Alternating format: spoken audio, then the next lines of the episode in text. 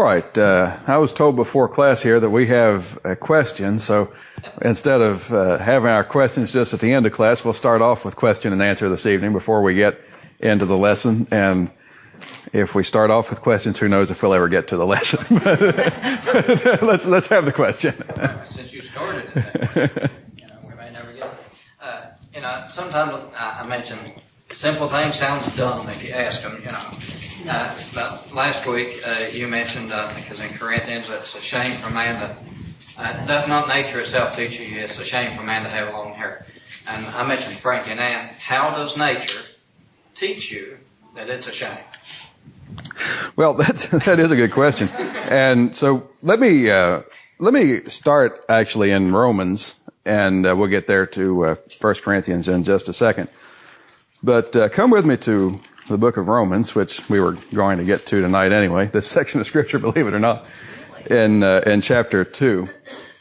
If you remember when we went through our study of the book of Romans, the first three chapters, or at least from the 18th verse of chapter one on down to about the 20th verse of chapter three, deal with the proof that all men are sinners and uh, that they all need the mercy of God. And of course, that connects with what we're talking about tonight with the um, the fall of man and the importance of the necessity of salvation for all men.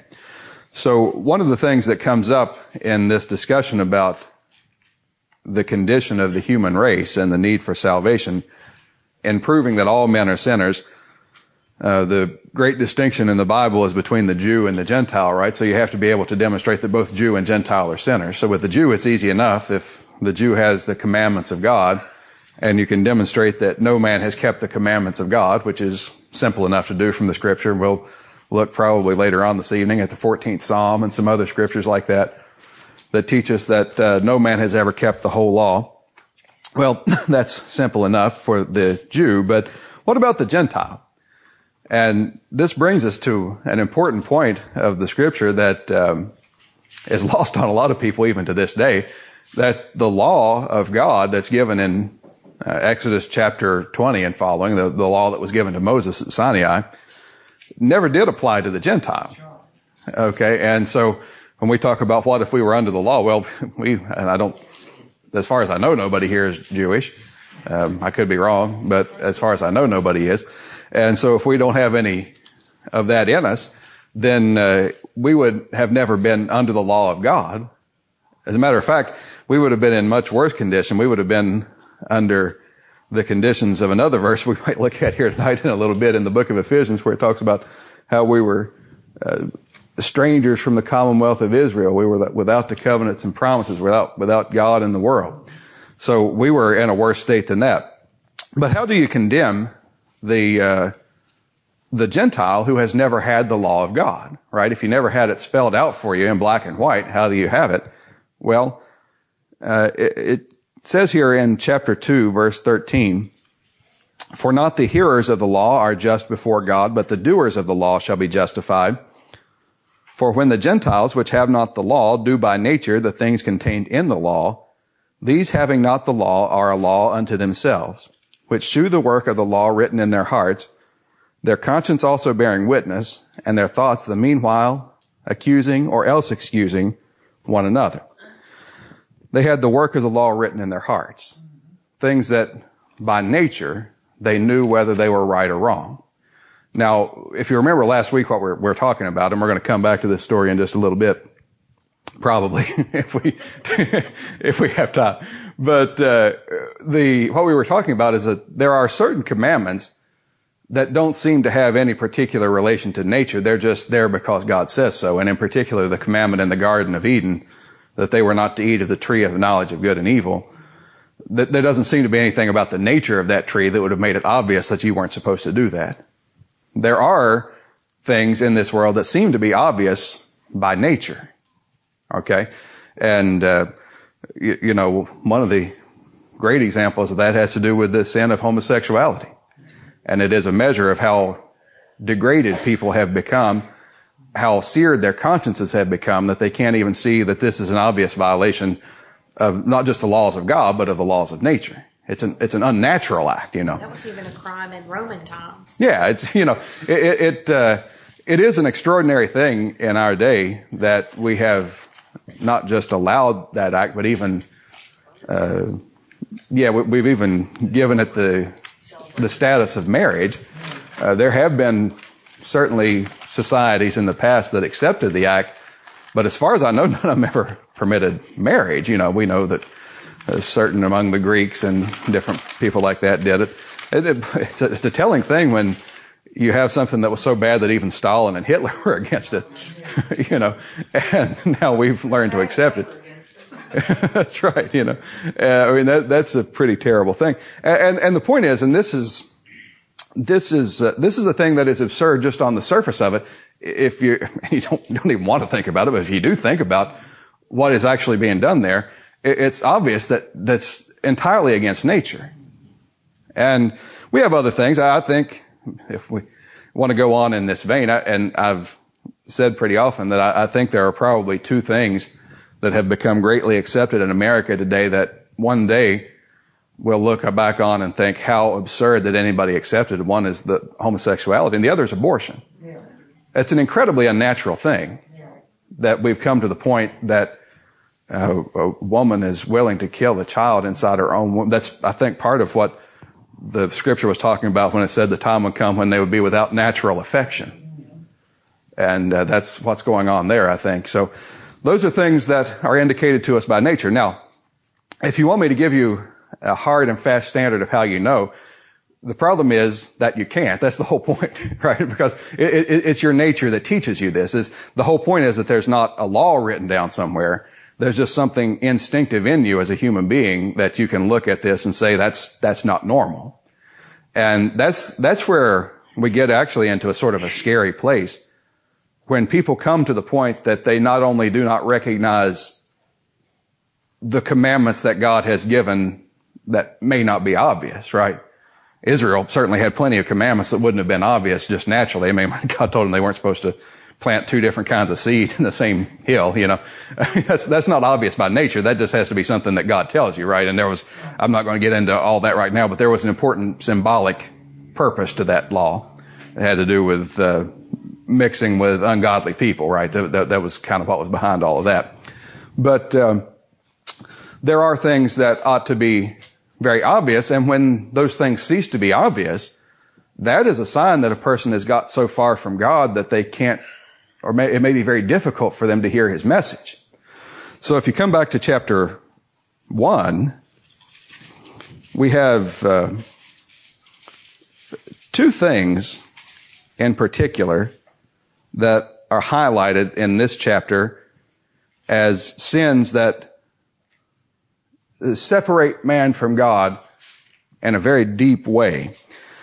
And one of these, uh, if we look at verse 23, it says, and change the glory of the uncorruptible God into an image made like to corruptible man and to birds and four-footed beasts and creeping things. That's one thing, the sin of idolatry. Uh, that is actually a sin against nature if you stop and think about it because one of the most important functions of nature is that it ought to teach you that there is a God.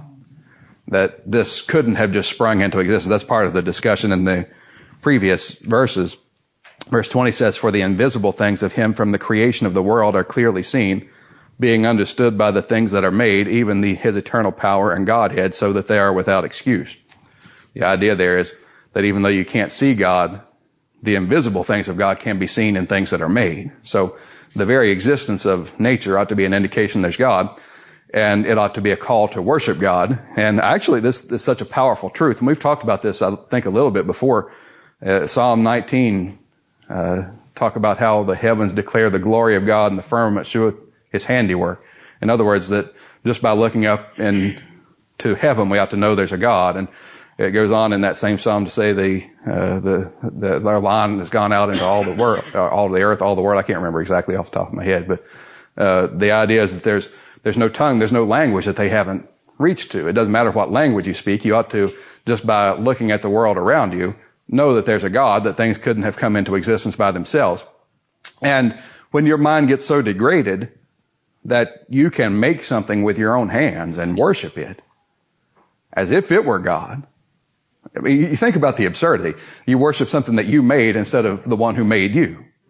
It seems like an obvious truth that the one who makes the other is the greater of the two.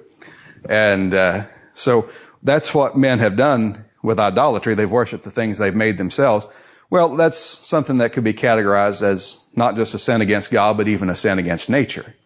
It just doesn't make any sense. And then, of course, the other sin that's emphasized in that chapter is the sin of homosexuality. It goes on in verse 24 and says, Wherefore God also gave them up to uncleanness through the lusts of their own hearts to dishonor their own bodies between themselves, who changed the truth of God into a lie and worshiped and served the creature more than the creator, who is blessed forever.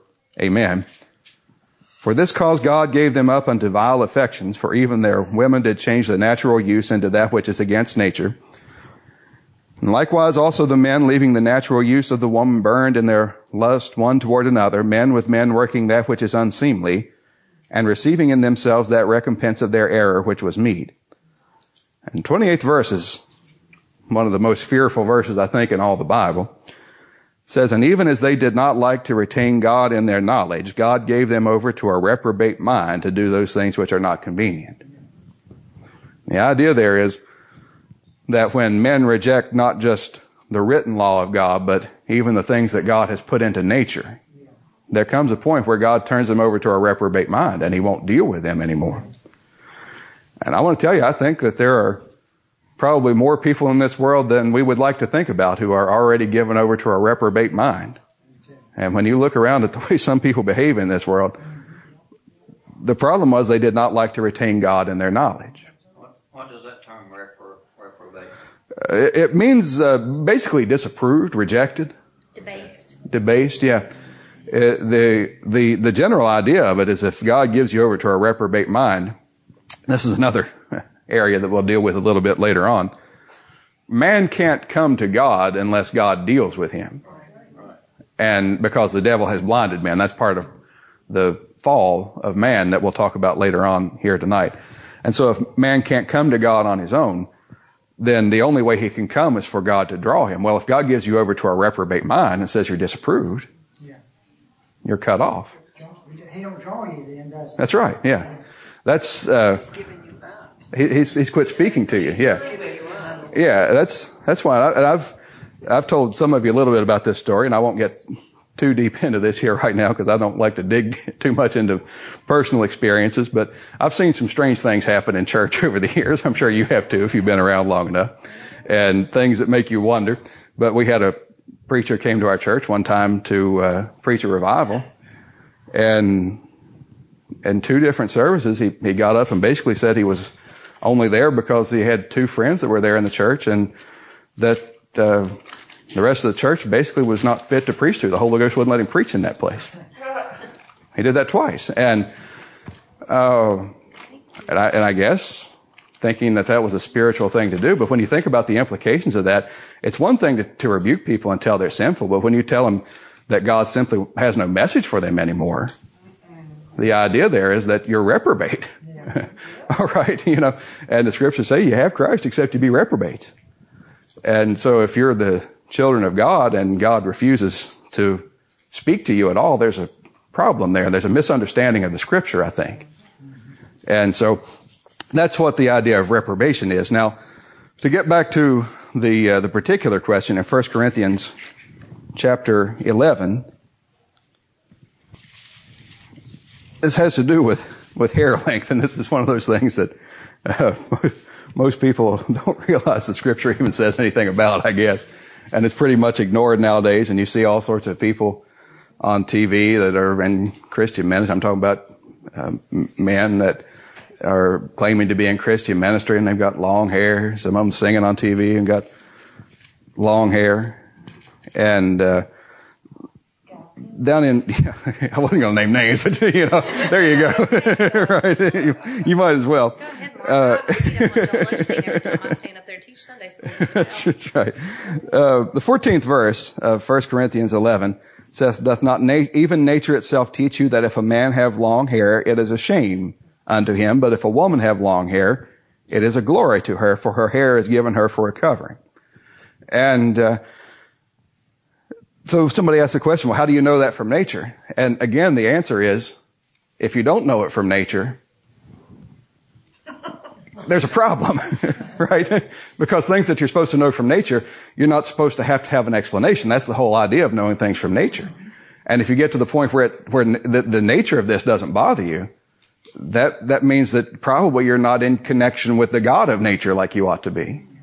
And, uh, it seemed up, by the way, this is why I don't believe that all the pictures you see of Jesus are accurate because they always show him having long hair. And that, as far as I can tell, was an invention of the late medieval, early Renaissance artists. And it's not in true at all. He also I'm almost certain didn't have blonde hair or blue eyes, all right, because he was he was a Jew, a Middle Eastern Jew, you know, uh, that didn't have, as as far as I can tell from the scripture, any intermingling of Northern European blood at all. Okay, so that would have been uh, what he was. But the idea is that it, it ought to bother us, and you know, it, it is it is strange, isn't it, that there was a time when long hair on men did bother people, just instinctively, naturally. And uh, for a lot of us, it still does, you know, and it, it is a, uh, there's something about it, isn't it, that, that when a man has long hair, it never quite looks right, does it? I mean, you have a woman that has long hair and it can be beautiful and it is just not that way on a man. Yeah, it's different too if you look at somebody that's in church that has long hair. Yeah. For me, uh, you know, and then somebody that's a biker, which is that's like their status. You, You expect them to Yeah. have long hair. Right. It may look Certain like area they do garbage. it to protest or whatever they do it for. Yeah, uh, well, and that's that's sort of where long hair on men, at least in modern times. I mean, you know, there, there's history of people that had long hair, and and we can't uh, we can't try to navigate the entire history of long hair on men throughout the history of the world. But in the United States, in the last 50 or 60 years, it it really traces back to the late 60s, the hippie movement, and it has to do, and it and it was very much so. Uh, a symbol of rebellion, uh, and very intentionally a symbol of rebellion against the culture, and has continued to be so. Uh, what's that? Uh, Bob Seger song, Turn the Page. Turn the page. He- Okay. He talks about him having Yeah, he's talking about about. having long hair, and uh, somebody in a restaurant, I think it's, it's a restaurant or something like this, asking, wanting him to leave because he's got long What, is hair. that a Okay. woman or a man? Is that a woman or a man? Is a line in the song. So yeah, and- and that was that was sort of an attitude that people have, and, and it's kind of a scary thing that that is just about gone now.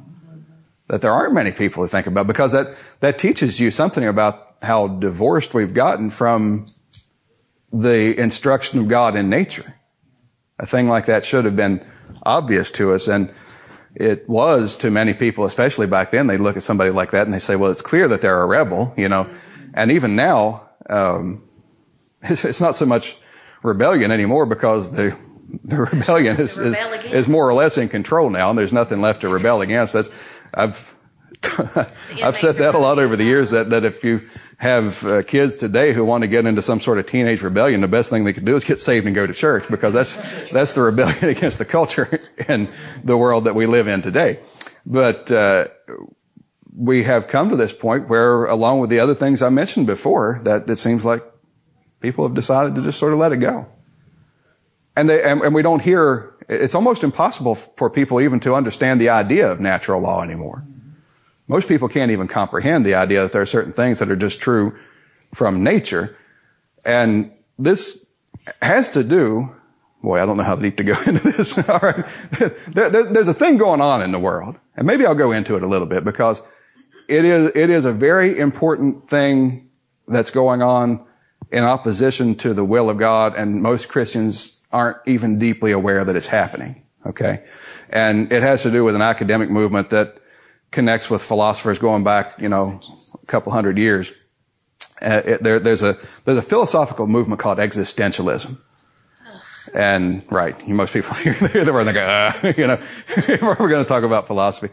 We talk about it because most people think, well, that's that's something the eggheads in the universities talk about. These crazy philosophy professors. Here's the problem: those things that the crazy philosophy professors talk about in their in their classrooms get settled down at least bits and pieces of it into the minds of their students and they get carried out into the society. And that's exactly what happened. Or those teacher, those, you teach that student, and that student goes on to teach your children. Right, yeah. In the public school system. And that's, and that's what happens, and it just permeates the culture. And so a lot of the, uh, a lot of the, uh, major figures in pop culture have bought into this sort of thing. And you, I mean, you could spend forever trying. No, I don't think anybody can even really define existentialism. It's one of those things. There's so many different versions of it that nobody can say what it is for sure. But the basic idea of it is that you don't have an essential nature, that you can be whatever you want to make yourself be. And uh, so,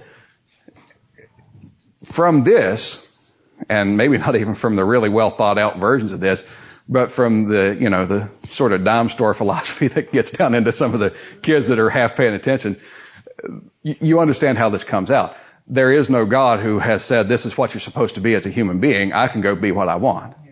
Taken to its fullest extent, you have the people that are out there today decided and if they want to, they can be a lizard and get themselves all tattooed green and have scales put on their heads and things like that because, you know, they can be anything they want.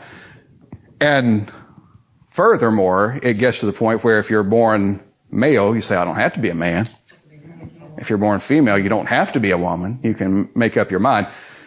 The old order of thought was that God was in charge of nature, and if He made you something, you had an obligation to be the best one of those. If He makes you a man, you've got an obligation to be the best man you can be. If He makes you a woman, you've got an obligation to be the best woman you can be. You know, and of course, none of us are created exactly equal. All right, I know you know, Declaration of Independence. I've got a problem there. Whether we're, we're not, we're not talking about equality in our standing before God. We're talking about equality in our abilities. So when you say be the best you can be, you don't measure yourself against what the other person can do. You, you be the best you can be with what God has given you. I can be the best basketball player that I can be, but I'm never going to be Michael Jordan. Yeah, that's right. you know, I mean, it's just that's, that's, that's exactly right. You know, and so we, that's, that's the idea is that God made you individually for them. That is a beautiful thought, isn't it? That God, that God made you individually for a specific purpose and gave you the skills and the abilities to do that. And you don't have to measure yourself against what anybody else did. You just fulfill the purpose that God gave you. Well, we've got a society today that's completely unmoored from that. And their idea is that you set your own idea of what you're going to be. And you can change it anytime you want. And is it any wonder that people end up getting so frustrated and angry and depressed because what you're doing is you're trying to fulfill a destiny that you invented for yourself, but you don't have the skills to do it because that's not what God made you to be. There, there is a very strong idea in the Bible that real contentment can only come from being aligned with the will of God. And no matter how much people may chase contentment in other areas, they never quite get there. They might pretend that they are. But the truth is, if you're in the will of God, you don't care about status or achievements or fame or money or anything like that. All you really care about is that you're doing the thing that God made you to do. And if you're doing that, you can just live a contented life. I, I think about that psalm where David talked about, uh, I will be satisfied when I awake with thy likeness. And, and, uh, such a powerful thought, isn't it? that, because, and David, you know, in, earlier in that psalm talked about some of the people around him that were attacking him and people that had great wealth and things like that. And they, they chased after things in this world. David himself certainly was a man of great wealth. I mean, uh, he was the king of Israel during uh, the most prosperous, prosperous period they ever enjoyed, except for Solomon's reign after his. And so he was a man of great wealth. He was a man who had won great battles. He he had uh, just about anything he wanted. And in the end, he realized that the only thing that could satisfy him was to wake in the likeness of God and have the image of God before him. And you find much the same thing with Solomon, assuming that Solomon really was the author of Ecclesiastes, and I think he was. You find a man who was even a little more wealthy than David. I mean, this guy had apes and peacocks for pets, you know. I mean, he was, he, he brought in, uh, one year 666 talents of gold. And a talent, nobody's quite sure what it is, but probably somewhere in the range of 50 to 100 pounds of gold. And he had 666 of them. I don't know what gold's trading at right today, but generally it's maybe neighborhood of a thousand dollars an ounce. That's a 2000? Yeah, nineteen something. 19 something. And he had 666 talents. So 666 times 50 at the least. That's what he brought in in a year. He was doing pretty well, you know, I mean, And he writes that whole book of Ecclesiastes and you find out that it's all dissatisfying to him. The pursuit of wealth was dissatisfying. The pursuit of pleasure was dissatisfying. And you, you come to the end of it and you find out that the only thing that's satisfying at all is to serve the Lord. I like what Solomon wrote, all is vanity. Yeah, all is vanity and vexation of spirit. Yeah. That's exactly what it was. And he finds out that all that sort of thing that you chase. And it turns out that the only thing that cures the essential dissatisfaction of the human being is fellowship with God. I think it's a truism, or I think it's true that when you, I've seen people post, you know, every person has a hole in them that only God can fill. That's right. That's and I right. think all this seeking after reputation and, and money and, and the lust of the flesh is an attempt to try to fill that hole. Yeah. That can only be Yeah. filled by God. I think if there's anything that you could state as true in this world is that a human being is in his nature a dissatisfied thing. you know, everybody's searching for something, aren't they? It's not the same thing, you know. I mean, one person wants money and one person wants fame and one person wants the party life and one person wants the solitude up in the mountains and just to spend all their time hunting. But nobody ever quite gets exactly what they want, do we? And the truth is, the, the truth is we get into so much trouble with this because we miss what the one thing is that we were created for and is lacking. And so we never get, that's, I honestly believe that's why so many people turn to drugs and alcohol. They're looking for something that satisfies, but it never really does. And I guess that's as good a place as any to get back to the lesson for tonight because we've circled back around and actually made a pretty good introduction for it if you want to know the truth. So we'll come here to Genesis chapter 3 and learn how we got that way. All right. Here's, here's the thing. We looked at this passage or started in a little bit last week. In his origin, man was created in fellowship with God. And of all the things that have changed in this world, from the Garden of Eden until now, the most essential one is just that, that man in his natural state in the garden was in fellowship with God and now he is not. And he needs a restoration of fellowship. And that's the story about what goes on here. In our original state, Adam is in the garden. He's in a state of innocence. He has no sin. And uh, everything's perfect. The, the only thing that was lacking was that God said it was not good that he should be alone. And so God made Eve and cured that. It's a perfect world. As, as perfect as you can imagine. And there's no sin. It is honestly a hard thing for us to conceive in our minds, isn't it?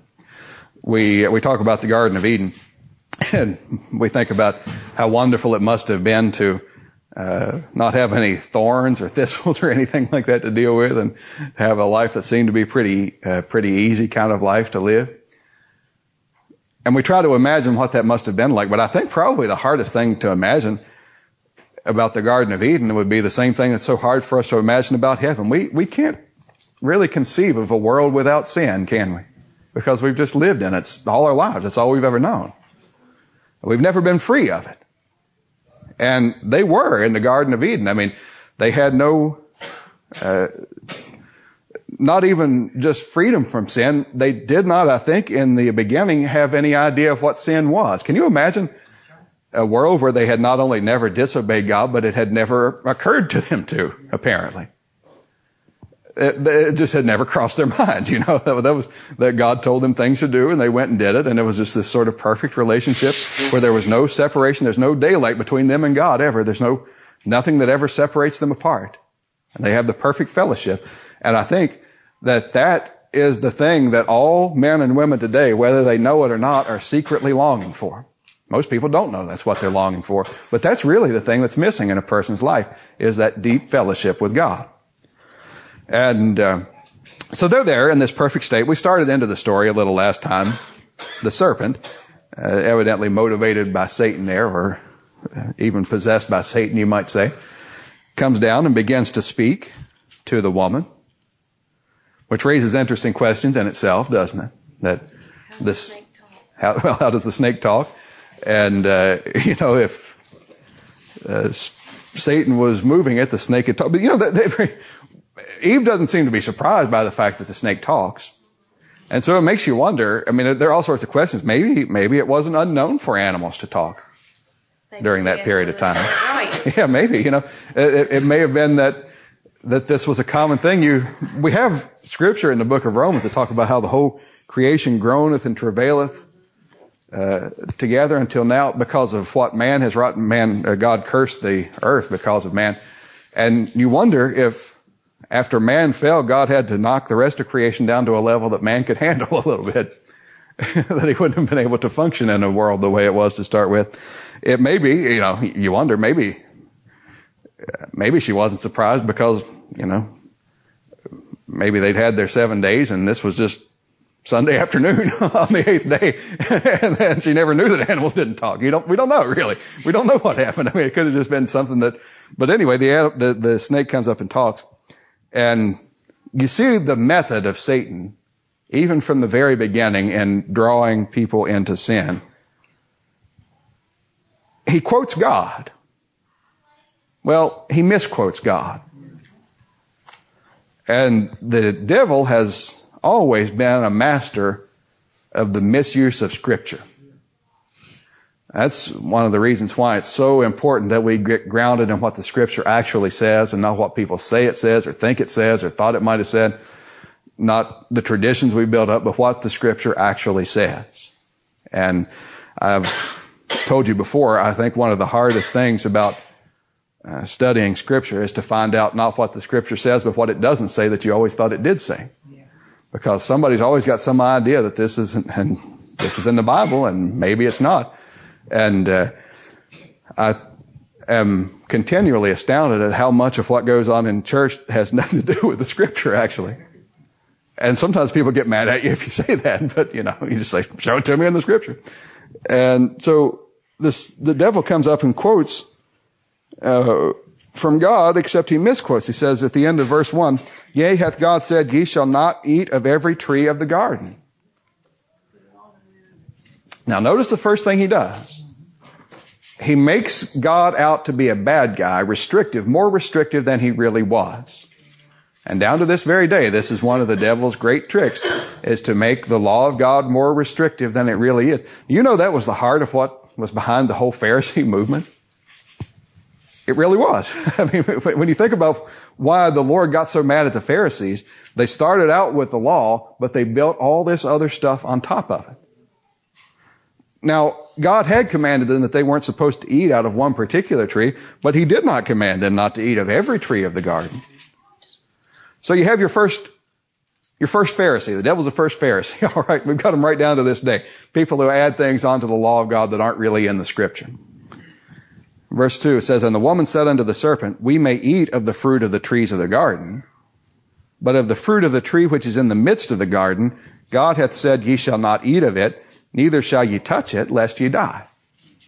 Now, once you, Doesn't she misquote God there? she misquoted God too. Uh, she wasn't even alive when God told Adam this. That's right. Yeah. And, and she said that you can't even touch it or you'll die. Yeah. But God didn't tell Adam he couldn't touch it. Which leads to a very interesting question. let me, let me, let me say something about this and then I'll come back to the question. was already talking to her, or Right. screwed up telling her not to mess with the tree. There's all sorts of things we don't know about the story. One of them is, was this the first time Satan came and talked to them? Or maybe had he been building for a while? We don't know. But what we do find out is that somehow or other, and it may be from the fact that Satan had misquoted the scripture and, or misquoted the, the word of God to make it seem as if the Lord were more draconian than he really was. Eve gets the commandments sort of correct, but we find out that whatever had been planted in her mind, she also makes God out to be more restrictive than he really was. That thing there says, neither shall you touch it. God never said that. He said, you don't eat it. He said, don't eat of it. He didn't say don't touch it. Now, this leads to the interesting question. Did this come into Eve's mind because Satan had suddenly pushed her that way by making thinking God, making her think God was more restrictive? Or is it possible that Adam misinformed her? They're playing a game of telephone. And Yeah, right. or maybe, maybe Adam looked at it and said, you know what? I better tell her not to even touch that thing. Don't even. God said we'd die. I better tell her not to even get close to it. you know. But, When they're rebellious. but the point is, see, see, see, I want you to see how the devil's working. Because the devil's whole strategy here is to plant the idea in the person's mind that God is holding something back from you that you deserve to have. And the world is full of this today. This is the great appeal of every advertisement on television. It's the great appeal of all these sort of riots and rebellions we've got going on. Is that something's being withheld from you that you deserve to have. The sense of entitlement starts here in the Garden of Eden. And uh, so the serpent said unto the woman, Ye shall not surely die. For God doth know that in the day ye eat thereof, then your eyes shall be opened, and ye shall be as gods, knowing good and evil. Now I want you to understand that until this moment, it had probably never occurred to Eve that God was intending anything in the world but the very best for them. And this is what the devil plants in their mind. Now, this is a theme we want to come back to later, but I want to get this into your head to start with. If you ever wonder why it is that God has set faith as the standard to receive salvation, and you don't have to get all this right now, there won't be a test on it. Okay. But, uh, and we'll talk about it a lot more later. But you know, you know, God could have chosen any kind of standard he wanted to save people. The, the blood of Christ was sufficient to save men, all men. And God, if he had wanted to, could have said, I'm going to save all men, or I'm going to save men who have black hair, or men who have blonde hair, but he could have chosen anything he wanted. The, the, the choice he actually made was to save those who believe on Jesus Christ. Now, he was free to save anybody he wanted. He chose to save those who would believe. And I have a, no- a notion, and I can't prove this 100% from scripture, but it is an interesting thing to see that what actually is broken here in Eden is faith. Up until this point, they had completely trusted God in everything they had ever done. And this is the first moment where there's an idea put in their head that maybe this is not really what God is like. That He's holding out something from us. That we could try an alternate path from the one God has set for us.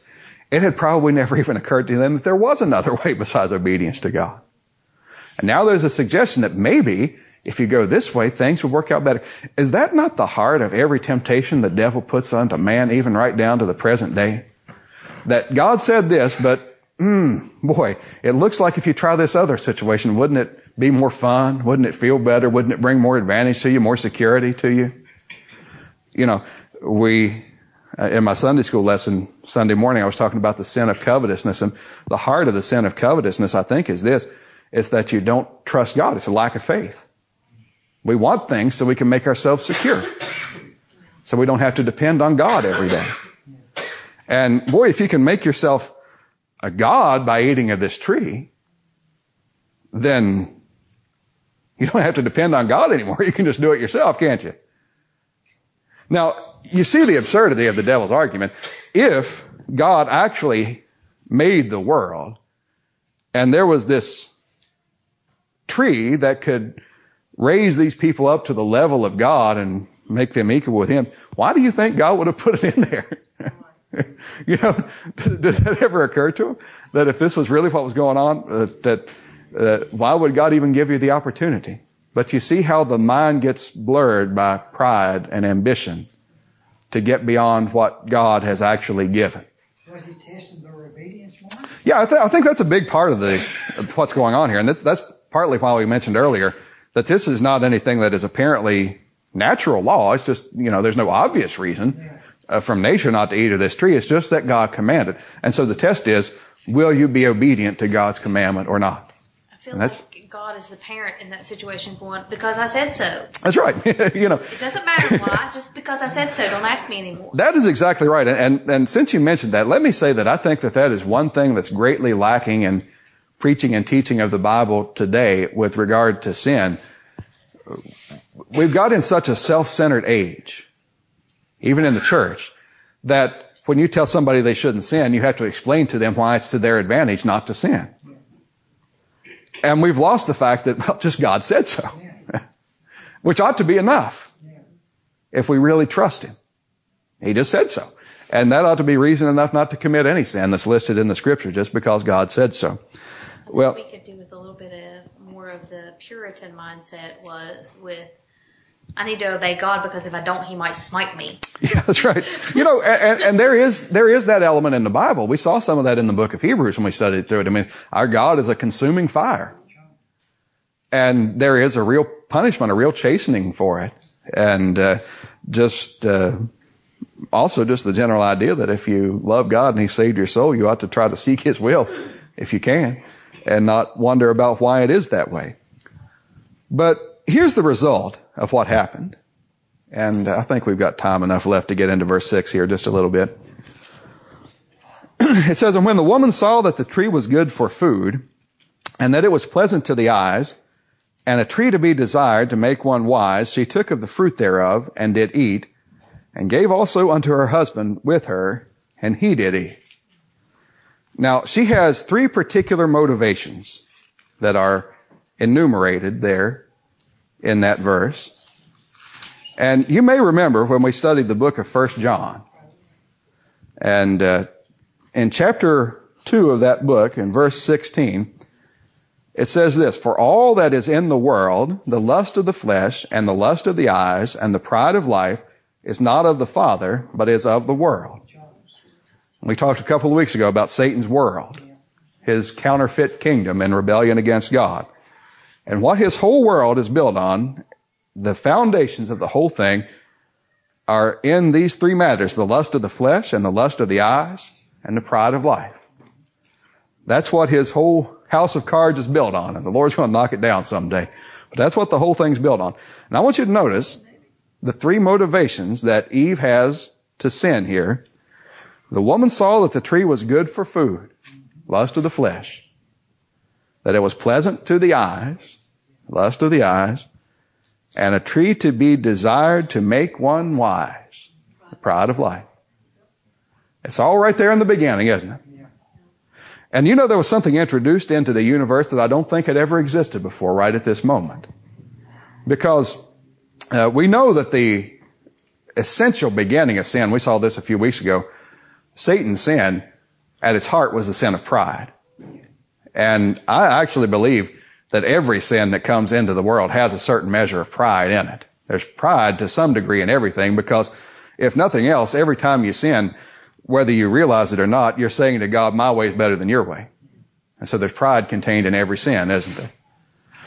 But we see something worked out here that Satan never had. Satan would never have had lust of the flesh, would he?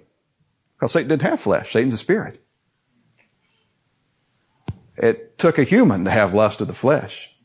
And what you see is how the principle of sin, once it gets into a thing, just ruins the whole thing. It works the ruin of the whole thing, even though man is body, soul, and spirit. Satan evidently is only spirit.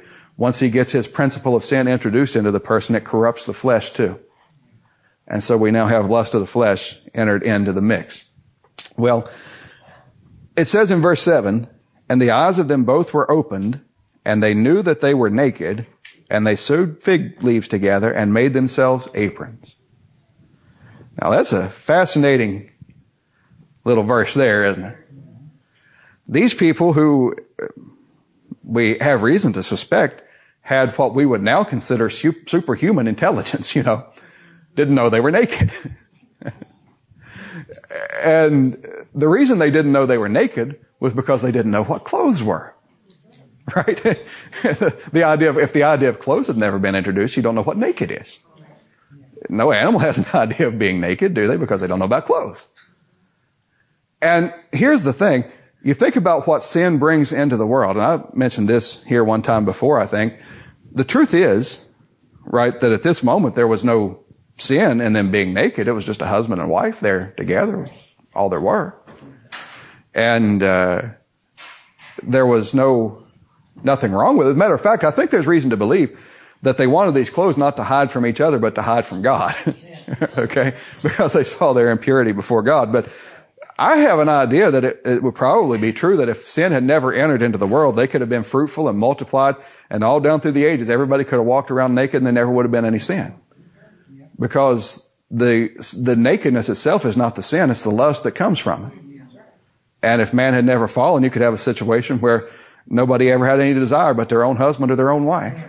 And you never have to worry about the thing. I kind of wonder, you know, if Adam was with her very clearly at six, her husband Yeah. was with her. He didn't intervene. He didn't say, "Whoa, hang on a minute. That's not how God said it." You know, Yeah. He didn't. No, don't eat that. Look, I don't want none. He didn't. He didn't anything according to what we see here. Yeah, that's interesting. And let, let me, let, let's say, let's talk about that. We've got a couple minutes left. Let's get on that and then we'll come back to the close maybe next week. all right. We'll pick up with that next time. What was Adam's role in all this? He evidently wasn't there when she committed the sin. And exactly what happened with Adam, we're not told about how all that happened, but we do have a little bit of a hint about that in the book of First Timothy. And uh, 1 Timothy chapter uh, 2,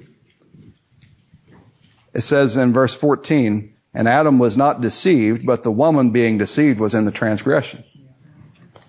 Now that's a pretty stern condemnation of Adam if you think about it. Eve was deceived. Adam was not deceived. He willfully sinned. Right? We have, uh, with, with Eve, and we've talked about this some before and we'll talk about it more again, but there is a distinction in the Bible between sins of ignorance and willful sins. And Eve got deceived. I don't think she sinned intentionally. I, I don't think there was a thought in her mind necessarily that I'm disobeying God. As a matter of fact, Satan may have even been clever enough to convince her that that was what God really wanted her to do, you know, and there may be an element of that in it. But Adam knew what he was doing.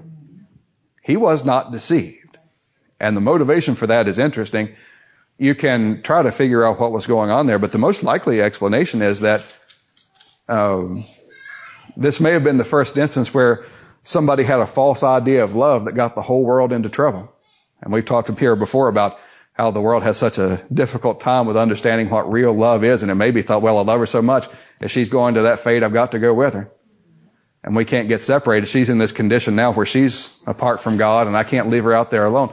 But it is an interesting thought. And, you know, you could get together with a whole band of theologians and debate this and figure out if there's any truth to it or not. But what was needed in this world to save a person from sin was a sacrifice of a sinless man. And Adam at that moment was still a sinless man. And it raises the possibility that he could have been the sacrifice to save Eve from her sin if he'd understood what real love was. And so you, you see the ruin that sin brings into the world. It's just one domino after another. Once the thing starts to fall, once, once the first little disobedience to God comes in, the whole thing just starts to crack and fissure and you have the mess we have today, you know. And uh, so that's what happened with Adam there. Well, we'll leave it there for tonight. Next time we'll come back and we want to talk more next time about um, the story of Adam and Eve and what all that brought into the world, and then especially the, the fallout of it for now, because that's what we're really interested in as far as the connections to the rest of the scripture. This is the story of why we are all sinners and why we all need salvation in Christ. When we get a clear understanding of the fall of man, we'll understand why all religions aren't equivalent, right? Why we're not all worshiping the same God, why there is no salvation in anybody except Christ.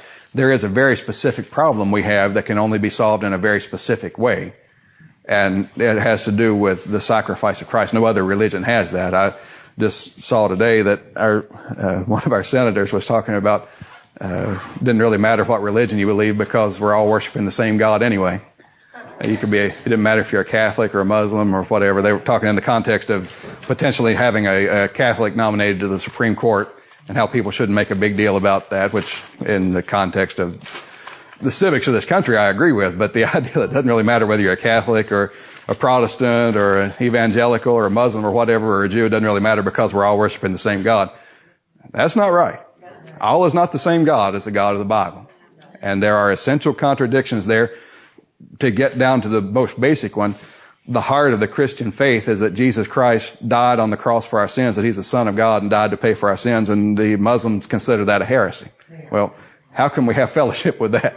you know, and you can call us bigots or whatever you want to do. I can have But- fellowship with a Catholic. At least they understand that there was a, sin and a sacrificial death that Yeah. needed to happen. And a Yeah. and a virgin birth. you can go that far with them. Uh, they, they where, where we lose there. where we lose our company with them is that they really get into a work salvation. But uh, the point I want to make, as far as what we're talking about here tonight, is the fall of man is an essential part of that story. If the problem is that we are sinful creatures, what we have to have is a, a redeemer, and other religions don't have a redeemer. So that's what we'll start to get into next time. Anybody have any uh, questions or comments? I never thought that Adam, I never had that thought that he could have been Eve's redemption. Yeah, you know, and and the scripture never says that. I mean, I, you know, I'm just I'm just speculating, right, a little bit. But we do know that part of the the premise of Christ coming as a redemption was that you had to have a, a perfect sinless sacrifice, and we do know that a perfect sinless man could die to pay the price of sin for somebody else. You know, and and he could have. and so we think maybe he could have, you know. It's- like I said, we don't don't quote me on that as a dogma, right? Right, but but it's just something to think about, you know. Uh, about. yeah, Had he loved her the way God loved her, Yeah. he would have been willing to be Eve's sacrifice. right.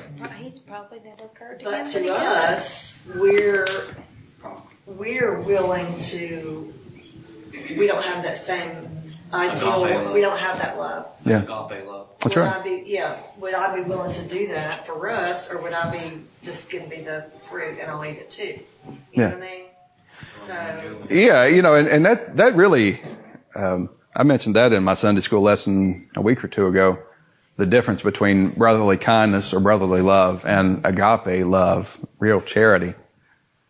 And uh, I think that probably it's true that in a lot of our churches we've got as far as brotherly love, but that next step up to charity is a hard step, isn't it? Well, Mark, doesn't the Bible teach that a man should be willing to die for his wife? That's right. Uh, matter of fact, it teaches we all ought to be willing to die for one another. yeah, not the woman for the man, does it? The man for the woman. Well, actually, in the church, we're all supposed to be willing to die for one another. I know that. Yeah. Uh, so, yeah, the the uh, the scripture teaches that the man ought to love the wife as Christ loved the church and gave himself for it. And uh, doesn't say I have to do that for you. so that sheds some that sheds some light on Adam and Eve, you know. But uh, but it, it is it is a, probably a truth that most of us in the church would be willing to do a lot for each other. We'd be willing to give of our time and of our financial resources and of our labor. But if it came right down to the point of dying for one another, well, it'd be a tough test, wouldn't it? We never know until we come to that. That's right. Yeah, you never know until you put in the situation. I guess Adam passed that test, then, didn't he? He failed it. By, by eating a fruit, he got himself. Well, he really did, didn't he? Yeah. He, uh, it's interesting to think about what his motivation may have been. And it's, you know, like I said, a lot of that is speculative because the scripture doesn't, the scripture doesn't even directly, uh, speak of the exact moment that Adam partook of it, I guess you'd say. It said he wasn't deceived, so it doesn't sound like she came over going, oh no, I found it somewhere else. Or, Yeah. I mean, Look at this fruit I found laying on the ground. it seems, it seems clear that Eve must have known exactly what she'd done in the situation she was in. And then said, why don't you eat it too? Or something like that, right? I mean, you know, it wasn't like she just sneaked it in on him and said, you know, I, I fixed, I fixed some fruit for supper tonight. And here it is. I mean, this thing was right. You should try this. right. Yeah. Like you do kids, like have the vegetables underneath something. Yeah. She did though. And uh, we'll talk more next week about about the consequences of what sin did. But I'm led to believe that the very moment she took that first bite, she was fully aware that she had fallen from God, and you know she must have been in. Can you can you imagine the mental state you must have been in? You know, we we we uh, we believe in our Baptist churches in the security of the believer. And so believing that, I suppose these were the only two people who ever fell from grace, right? who were ever right with God and fell out of it. and that's an interesting sort of thing to think about what they must have had in their hearts and minds at the moment they did that. I wonder if it was similar to conviction that we feel. Yeah, probably, probably a degree beyond that. And get- get- you know, you know, I can't even imagine what it would have been like to actually be in a state of perfection and then lose it. And then have the sudden knowledge of it. Yeah, and then to be completely aware and to go from a state where they apparently walked in fellowship with God to now being terrified of Him, as we'll see next time.